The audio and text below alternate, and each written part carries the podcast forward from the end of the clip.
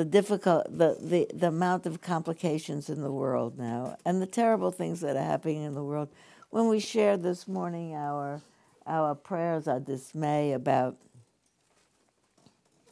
about uh, uh, painful situations in our lives people we know who are struggling with illnesses or other kinds of diff- difficult situations most of those situations are situations that are not uh, human made. You know, they, they, I mean, illness.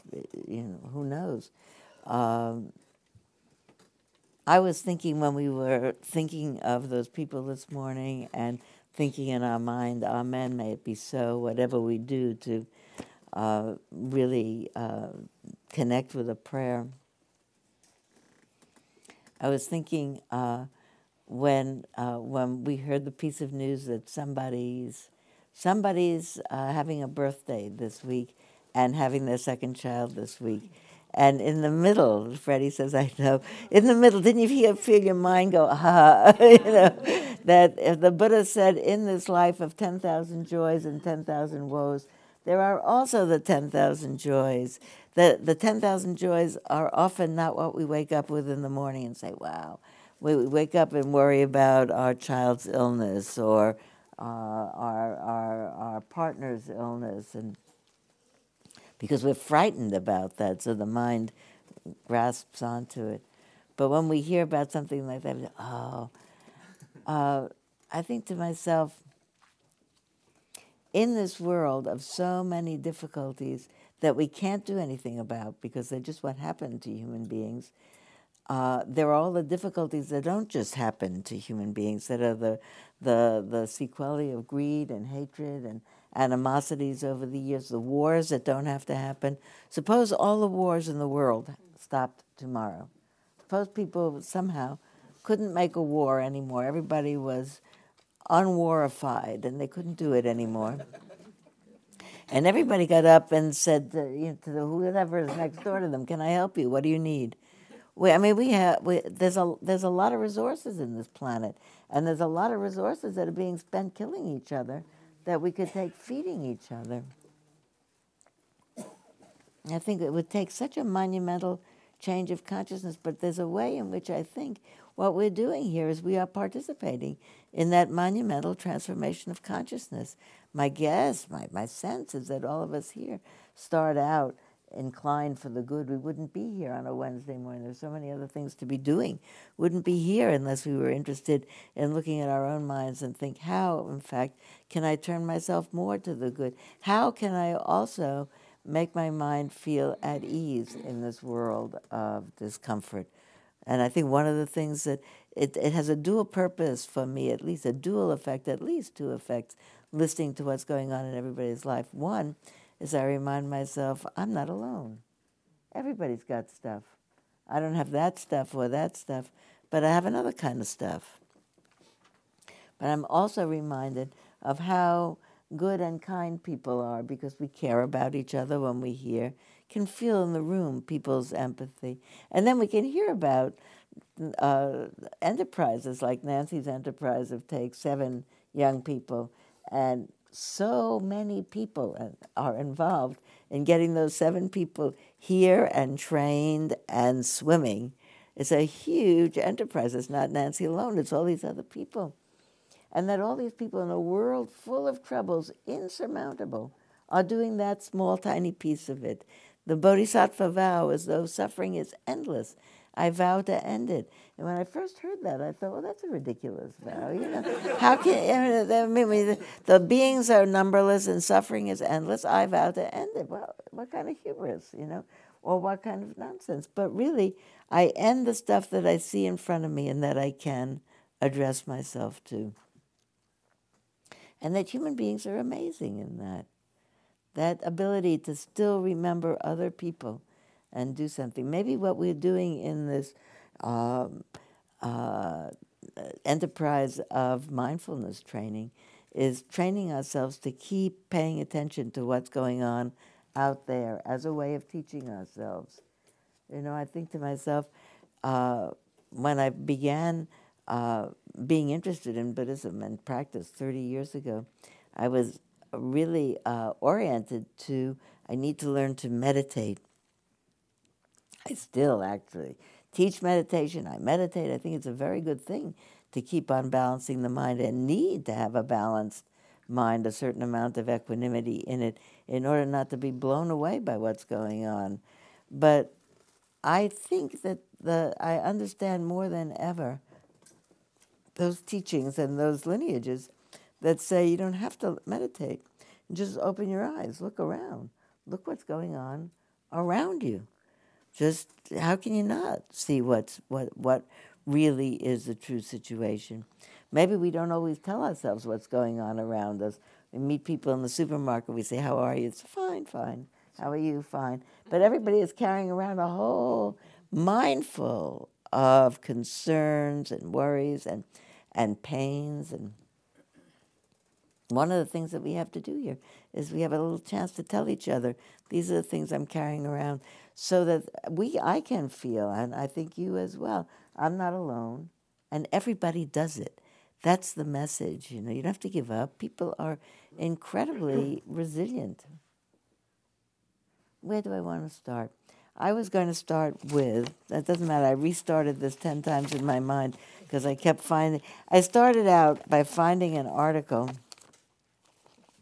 in a recent Shambhala Sun, probably the last one, that's about, um, that's called Are We Born to Be Kind? And it's a book review. It's book review of three books about kindness.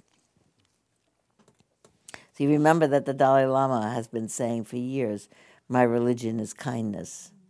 And uh, I noticed that here's the article in the Shambhala Sun. On the backside, not having anything to do with that article, is here's a picture of His Holiness the Dalai Lama. And uh, every time I see his uh, face, now maybe it's just me, but I think he has a very sweet face. And uh, all over the world now, there are images of the Dalai Lama in places where people are not Buddhists, I, I think, that it has become an iconic image like the Coca Cola script. All over the world, you see that script and it says something, you know, it says drink iced Coca Cola in whatever language. Um, Mickey Mouse ears. All over the world, people know what's Mickey Mouse because it's one, it's one of the most transcultural images there are. I think that pictures of um, the Dalai Lama, he signs his letters, by the way, Tenzin Gyatso, Buddhist monk. Anyway, that, that's just. Uh, and he's the I, guess the 14th Dalai Lama. But images of him like that, or just smiling like that, are meaningful to people. They use it to advertise perfume, to advertise all kinds of things, because people look at it and they get a feeling, ah, there's a way to be that's good. They don't have to be Buddhists or anything. That there's that the sense that one gets from looking at him or from having heard about him is that there's a way to live in the middle of a turmoiled world without a turmoiled mind. That's an amazing, that's an amazing premise. It's really that, that, that the mind could be peaceful. That his answer to the question years ago, what are you going to do? Some journalist asked him, when you retire, what do old Dalai Lamas do? I don't actually know that old Dalai Lamas can retire. I think they have to die on the job. But he's been talking about retiring. And uh, he said, I think I'll probably find some beautiful monastery, a little monastery somewhere to sit in, probably in China. China has some beautiful monasteries. So you think to yourself, ah, you know, how did he do that piece of transformation? But what, what we connect with, I think, when we say, ah, is that there's a way in the middle of all of this challenge not to be seduced into reactivity, not to disturb the natural peace of mind. I, uh, I think I brought this picture last week. This is not at all in the order I meant to do this. I brought this picture last week. I made a bigger picture of it so I could pass it around a little bit. But here's a picture of um, Siddhartha Gautama sitting under the bo tree on the night of his uh, enlightenment. And so this is a this is really an archetypal image in Buddhism. This is the Buddha sitting down, And what you see, I'll pass it around, is he is besieged by all the forces of Mara, all the mind confusing forces, all the things that could really seduce the mind into uh, not being present, captivated into thoughts of the past or the future or dreams or fears.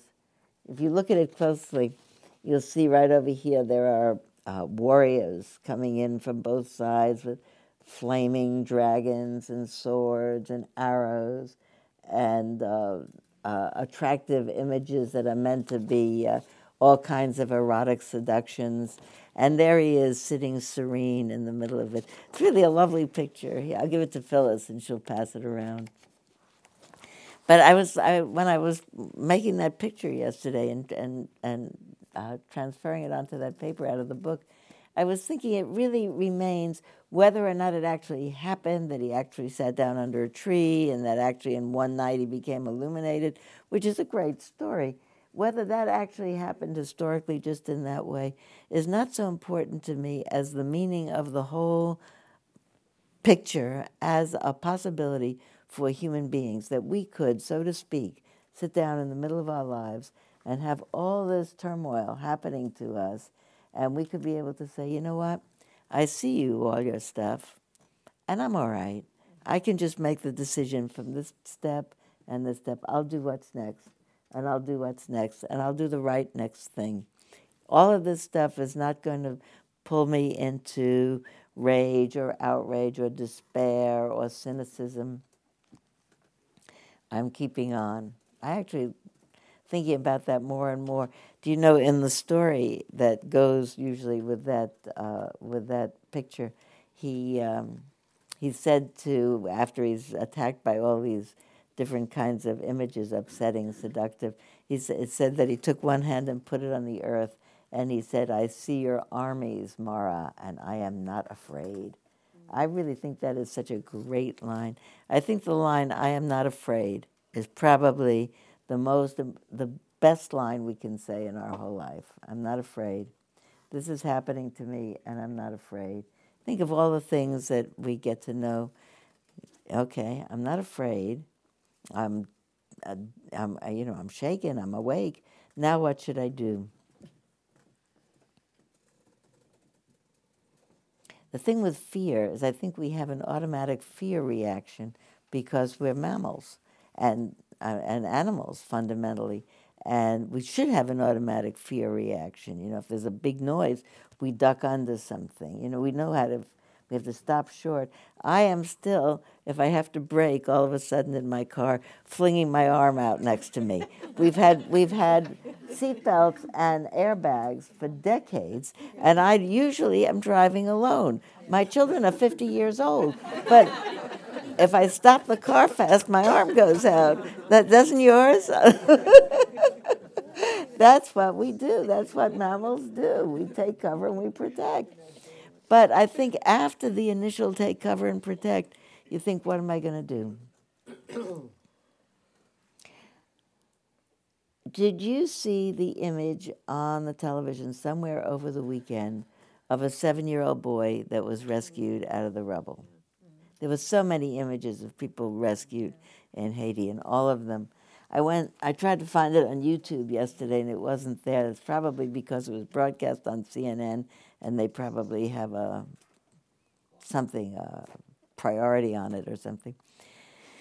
But it was it was it was replicated in newspapers. And Some somebody sent it to me as a video, little video on CNN, and just as these uh, rescue workers cleared out this rubble and reached in, and they you see them lifting out this little seven-year-old boy in a bright yellow shirt that's been there for seven days in the rubble, no food, no water, and they lift him up and they lift him up and he's got this huge smile on his face and he flings his arms out like this and he's got a big smile on his face and they, and it's all in one swoop. They pick him up and he looks like the you know it's, it's kind of the victory motion that that cyclists make when they win the Tour de France, or they come over runners when they win the triathlon or something. They come over the finish line, they do ta-da like that. So he has this little kid, and they lift him up, and he goes da with a big smile,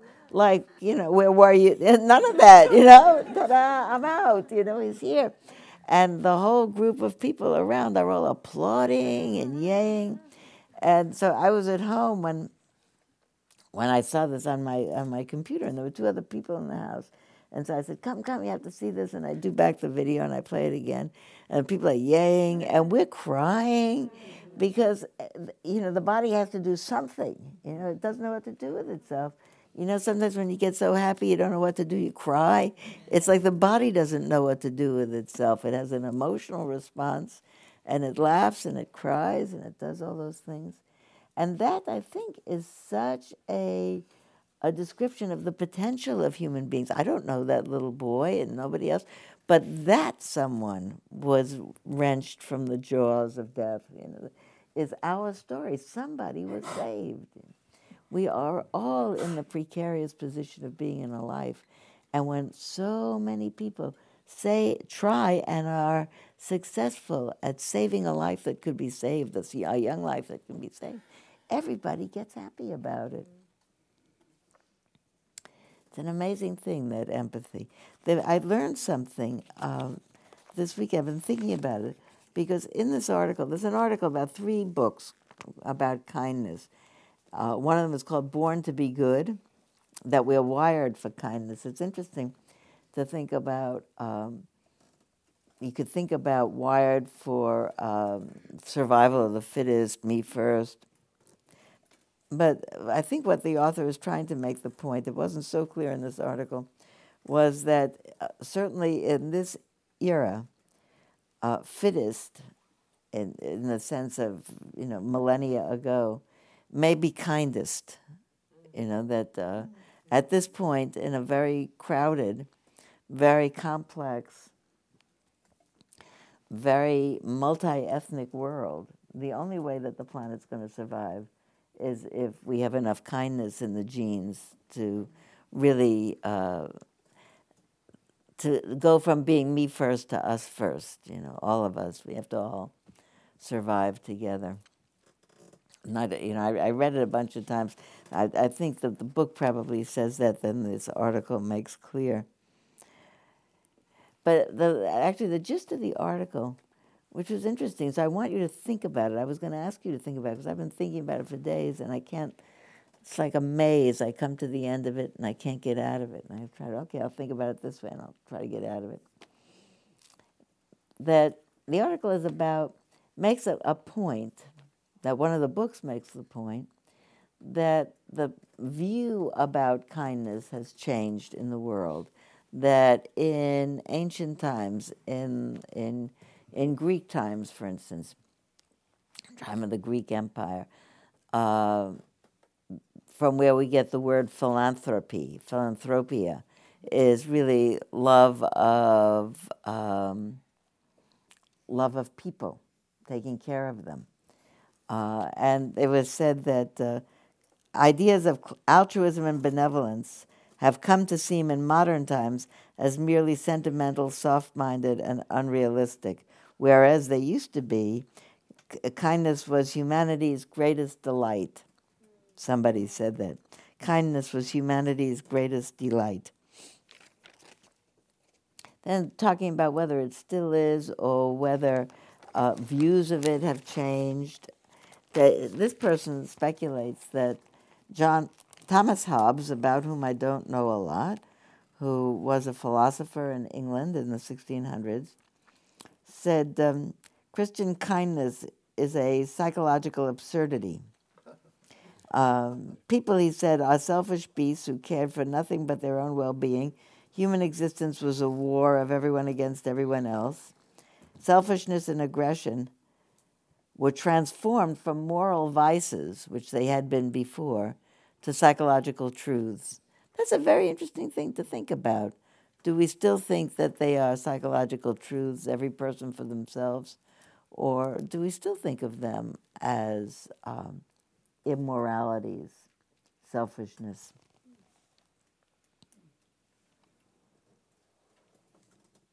And then talking about uh, uh, the third book was about um, different. Um, tremendous events uh, in in uh, in uh, in the world, natural events or not so natural events like 9/11 or uh, the earthquake.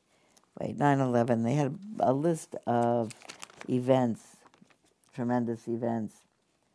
Uh, the earthquake in Mexico City in 1985, the 1917 explosion in Halifax, Nova Scotia, the 1906 San Francisco earthquake, Hurricane Katrina. That particular author that wrote that book, where she researched all of those big events and discovered that there were two kinds of responses, that there were the responses that we see on the television of people going and helping out.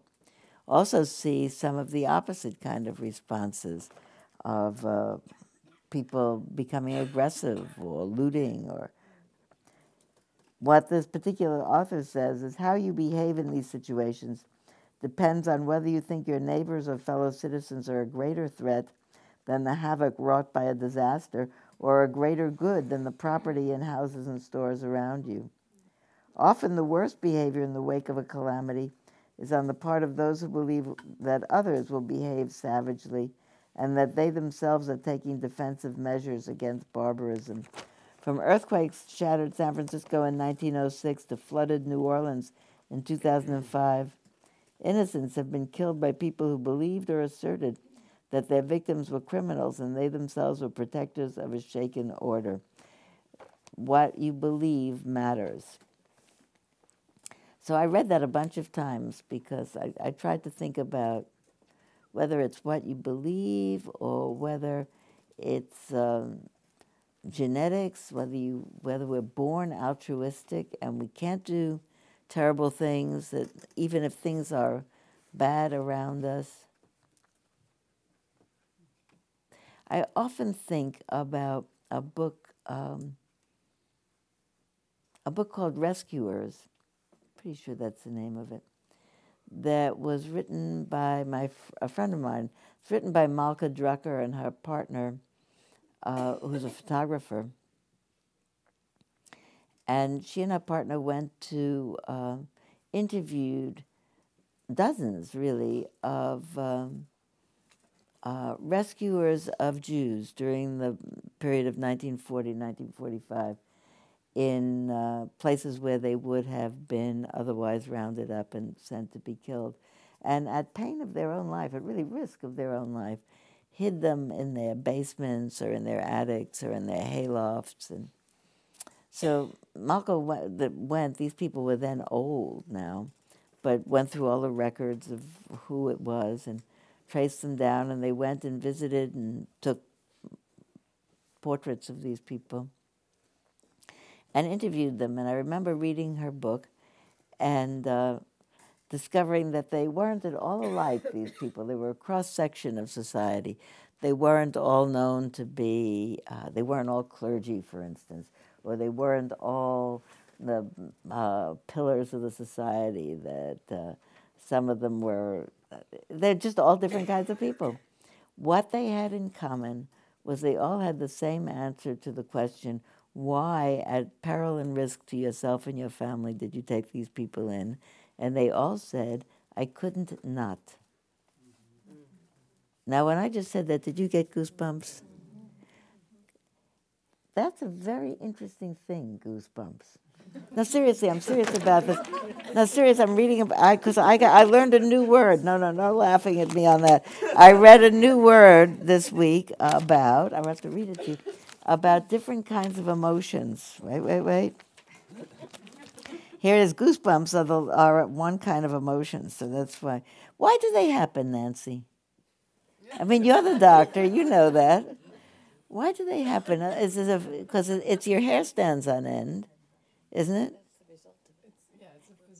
It's a physiologic thing, but why does it? Is it like fear or what is it? It the skin tightens, which is why you get goosebumps. But why? It holds the warmth in your body for the vital organs. When your skin tightens, you don't dissipate as much heat. Really, is that why it holds the warmth in?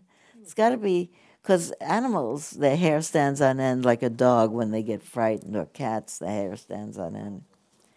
This is about people studying emotions uh, in in this in recent modern times.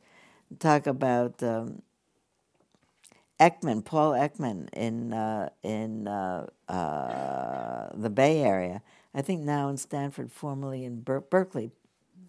Uh, Paul Paul Ekman, who is the co-author with the Dalai Lama of emotional awareness, have tested the hypothesis of William James that the primary role of the body in our emotional life echoes the experiences of many practitioners of yoga throughout the centuries. For Henry James, the topography of emotion maps onto our viscera. Every subjective state, from political rage to spiritual rapture to contentment, one feels at the sound of children playing is registered in our own distinct body reverberation. Isn't that interesting?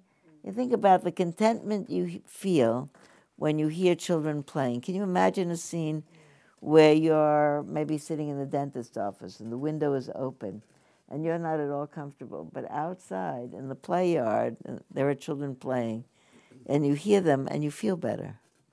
Why do we why is that? You know? Is it true? Do you feel better when you hear children playing outside? It's a familiar thing. We, we feel also when you're in a supermarket and you're going down an aisle and you hear a child shrieking somewhere because it doesn't feel good. Don't you feel bad? Mm. Yeah. Think about maybe I could go help out its mother or something.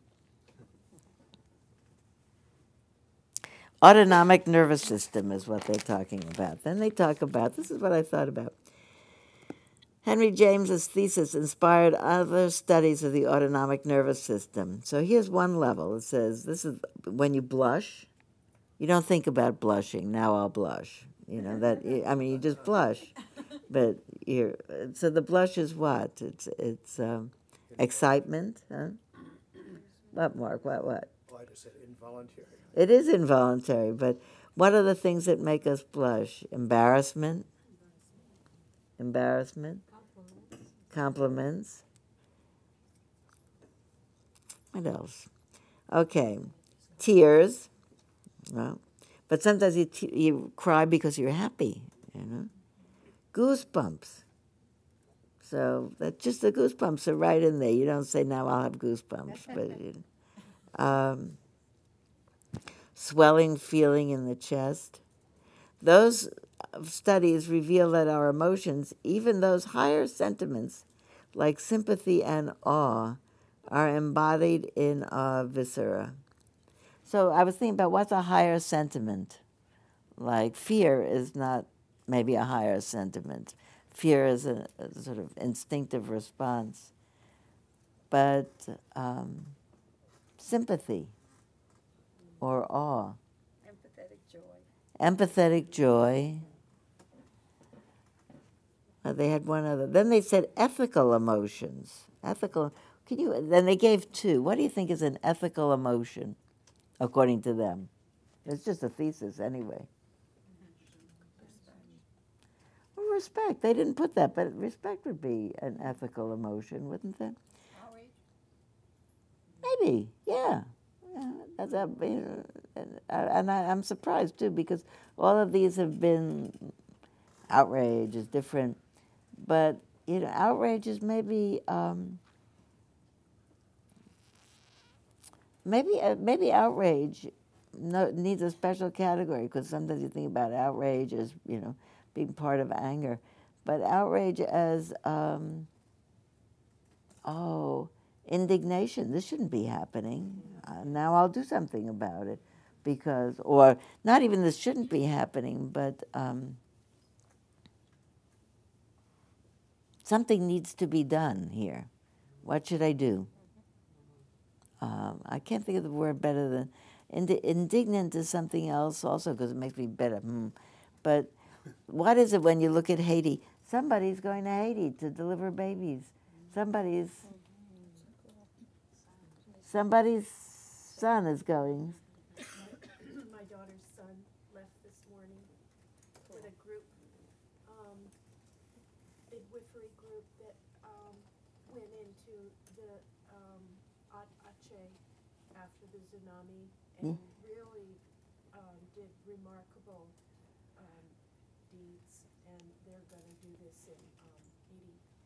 That's fantastic. So this is your grandson who's going? My son-in-law, Your son-in-law. He's a physician? um, he's not, but he's had a lot of, he's done a lot of work in midwifery, and he's been a part of this group called Alliance. They build, um, they build um, these containers to offer emergency services. A lot of women are having babies on the street in Haiti right now, no medical care. Yeah. So I have a dual feeling of alarmed for him and his health, and there's such a high rate of AIDS, um, HIV infection in Haiti, Yeah. and the fact that he's gonna be exposed to so much blood is just, um, Yeah. very frightening for me. Yeah. He has two small children, Yeah. and yet it's so noble what he wants to do. And he can't not, you know. He can't not. Um, the thing about so one of the things that remains in my mind because I oh it's the everlasting topic because it has been the discussion really of philosophy since the beginning of time. Are we essentially good or essentially bad, or are we not essentially anything? Or are we a, a, a, a, a blackboard to get written on? I think the geneticists that I am now talking to, who not by masses, but when I meet one, I talk to them. I said, you know, I bet someday they're going to find altruism genes in the genome. And they said, yeah, I think so, you know, that some people actually are inclined in that direction. Why do some people look for careers where they're doing that? Because they feel good helping other people. And doesn't mean that everybody else is not altruistic or doesn't care, but it's not that they are not so pushed about it as other people. And on the other hand, the, this is why I couldn't get out of my maze the whole weekend. When I kept thinking, well, I, I have always been teaching here, as a matter of fact. You've probably heard me say, when the mind is clear, we behave impeccably. I. It's a wonderful thing to believe that if we really look out there and we think, wow, look at this particular suffering in the middle of a world of suffering that I could help address, and I'll feel better if I help address it. That's what mine does when it's clear, and yours also, I think, when it's clear. But maybe not everybody's. How do I, you know, I don't know that for sure. I've been reading a book called The Guernsey Literary and Potato Peel Pie Society. Are you reading that? It's great. It's wonderful. It's wonderful. Uh, and in it, um, in it, there are part of it are uh, it's all letters, letters from a British journalist to people living on the island of Guernsey in the Channel Islands. That was occupied by the Germans during the Second World War, and in their letters to her, they recount some of the things that the invading troops did while they were there, and it was terrible. And not all of them were terrible some individual invaders were helpful, but as a group, uh, there was a, a mass uh, alliance of people who didn't say no to doing atrocious behaviors.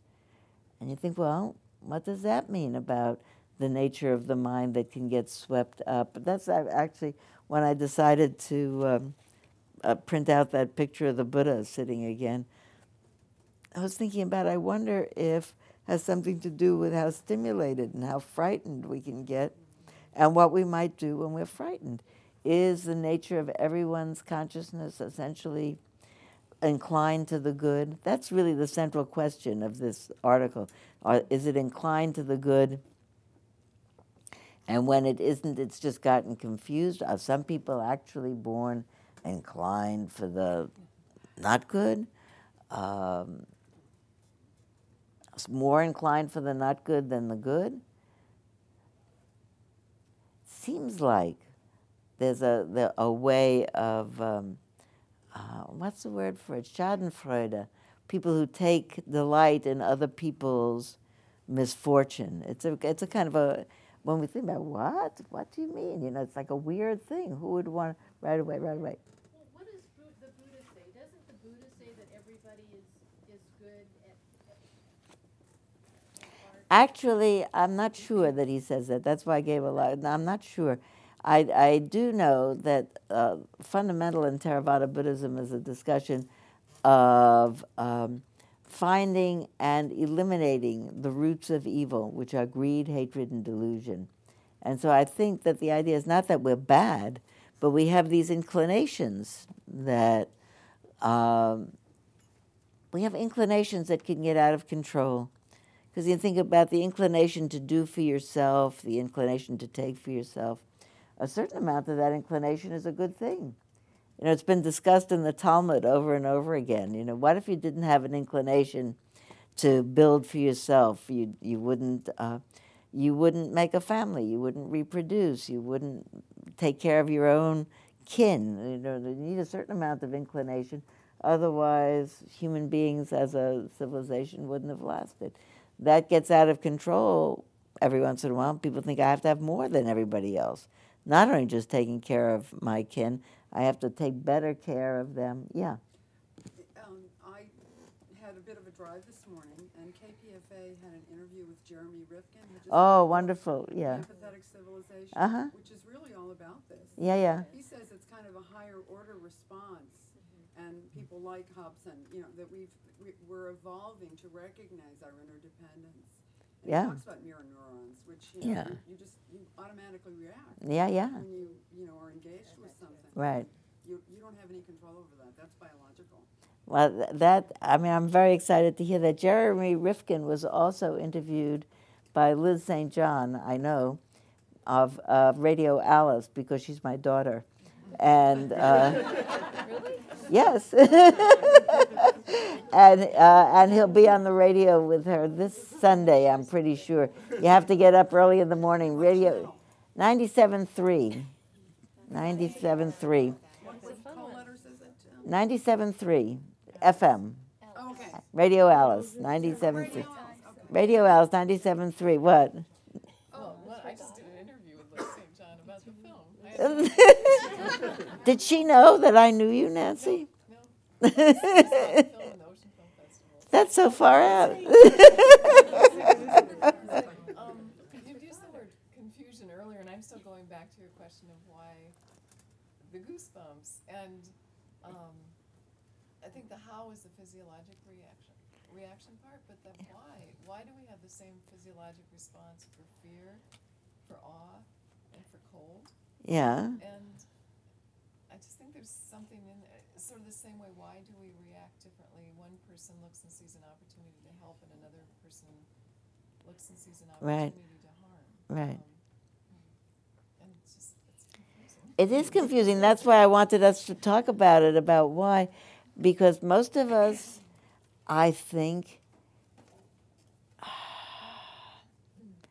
I don't know most of us. Um, goodness, I wish we had uh, another hour. I was thinking this morning there was a period of time that, oh, 20 years ago, when there was, uh, uh, there were all kinds of alerts in the general culture about you should put in a supply of, um, uh, not stuff for an earthquake. I mean, stuff for an earthquake is a good idea. Put in water and whatever, and, and, and a first aid kit and some stuff to get you through if the power is out. But the idea that you should put in stores of food for some terrible eventuality where there's havoc in the community so that you could survive. And I, I, I decided immediately that I wouldn't do that because however much stuff I put in supplies of, if something happened, I would have to invite my whole neighborhood in and to share it with me immediately. And so I'd have one day, you know, it, it would last one day, all my supplies. So it would be a ridiculous endeavor to put in a year's worth of stuff for myself. But maybe not, you know, and I don't think I'm a particularly but you know, I thought to myself, who could do this? Who could stay in their little house with their supplies if their people all around them didn't have them? Huh? Make a party, yeah. You know, I think back during the height of the Cold War lot of us in here probably remember, there was this national debate about fallout shelters. Mm, yeah. Would you allow your neighbor to come in to your fallout shelter if we were bombed by nuclear war, you know, if we were in the middle of a nuclear war? And I was probably in my early teens at the time, and I was kind of absorbed in this whole question. And I realized that it doesn't matter. That ultimately, you know, if we have a disaster, we're all part of it. Yeah. And that whether or not, I, I was appalled by those people who would say, no, I'd shoot my neighbor at the door. yeah. And there were a lot Yeah. of people who felt Yeah. that way yeah. and and it was just um, the confusion. And then ultimately, I thought to myself, well, you know, if it's going to be that bad, then what difference does it make Right. anyway? Right. We're all in it together, and I guess you know we do what we have to do to help. Or Yeah. it, it just Yeah. Yeah. Somebody else is going to say. Maybe it had, does have to do with what's kin, what's family, what's connection. Yeah. And if you've had the experience, and I don't know how far it goes back in utero, but I mean, if you've had the experience of being connected, you may want to look for it more and expect it more. And if you've had a lot of experience of not feeling connected for all the millions of reasons that can happen, it, it isn't something you seek. Isn't something you know See, what, your body. what remind me of your name? Liz, Liz, see, I was thinking this morning and reading all these and thinking about the Buddha and what did he say. I was thinking about it's been really standard mainstream psychology thinking, and I think by and large true.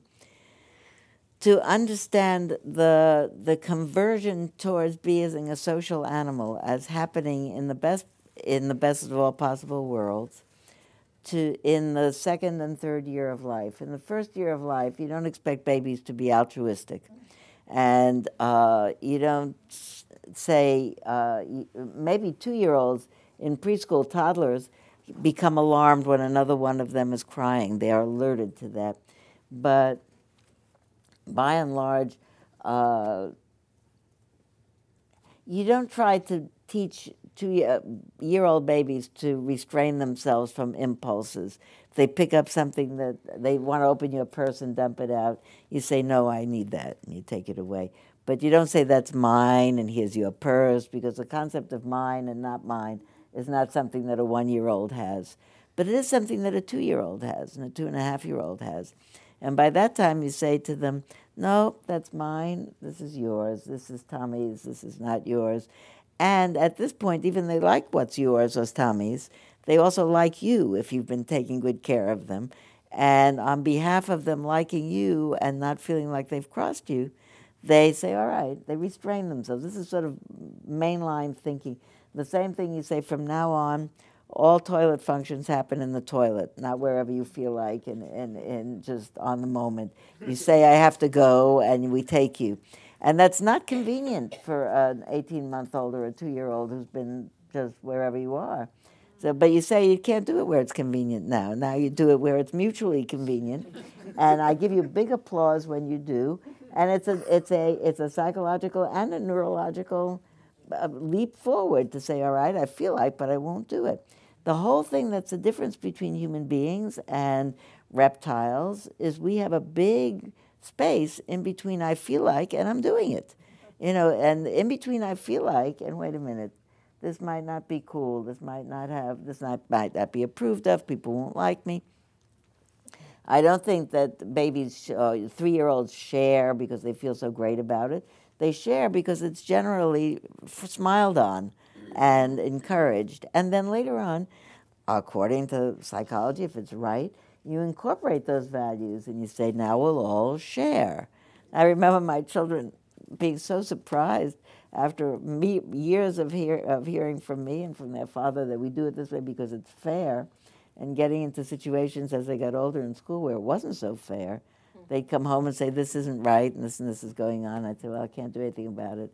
And they'd say, It's not fair, though. And it wasn't. And they have to say, Well, in this world, there are things that aren't fair, but fair is good. Fair is good. So, how we bring people up, which people that, which we have, I think that most of us can't do an Well, here's the thing. When I used to teach psychology in the College of Marin, this was a question that I asked people.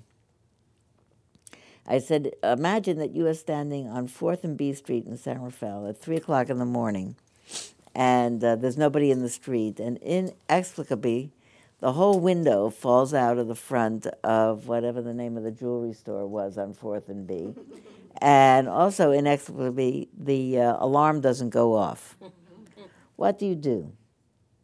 And then, and you know, who knows if people had another thought, but everybody had variations on you look for a police car, you run around the corner to the police station, you tell them the window fell out of the jewelry store. Nobody said you scoop up all that stuff and put it in your pocket and run away with it. Now, maybe a few people thought that, but no, but at least they knew not to say it. That that's, but I actually think most people don't think that. What did you think when I just said that to you? Wouldn't you run around the corner, look for the police? Dial 911 on the cell phone. but it depends on what community you're.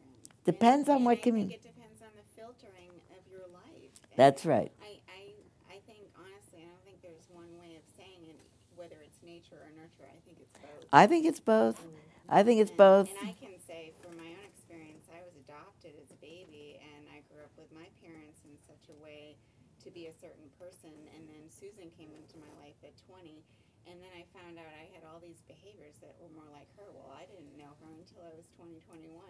How did that happen? Yeah. So I have the, you know, the example of my own life to, to almost prove that. To Yeah. me. Yeah. You know, being a new mom, I can see, you know, that very clearly because of my own experience. Yeah. Yeah. But I, I think it's it's most definitely both.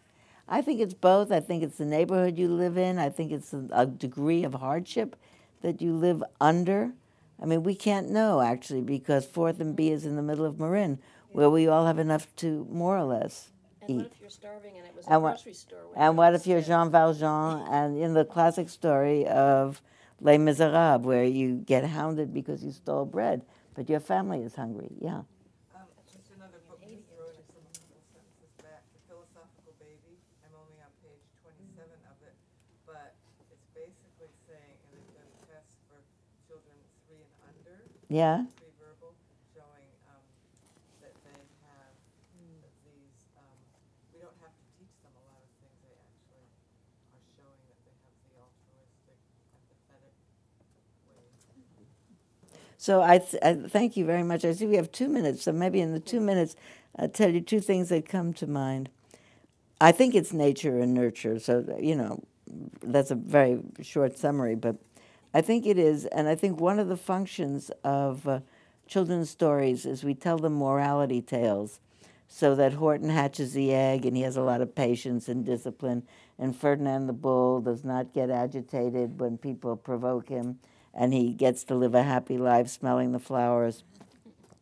And if you read any of the Jataka tales about that are old Buddha stories about the Buddha in a different form before uh, before he was even a human being, as the king of the monkeys, who gave his life to save all his monkeys because he loved them so much. And when the king uh, of, of that particular community, it's a long story, saw how that how beloved the monkey king was, he also began to love and give his life for his whole community.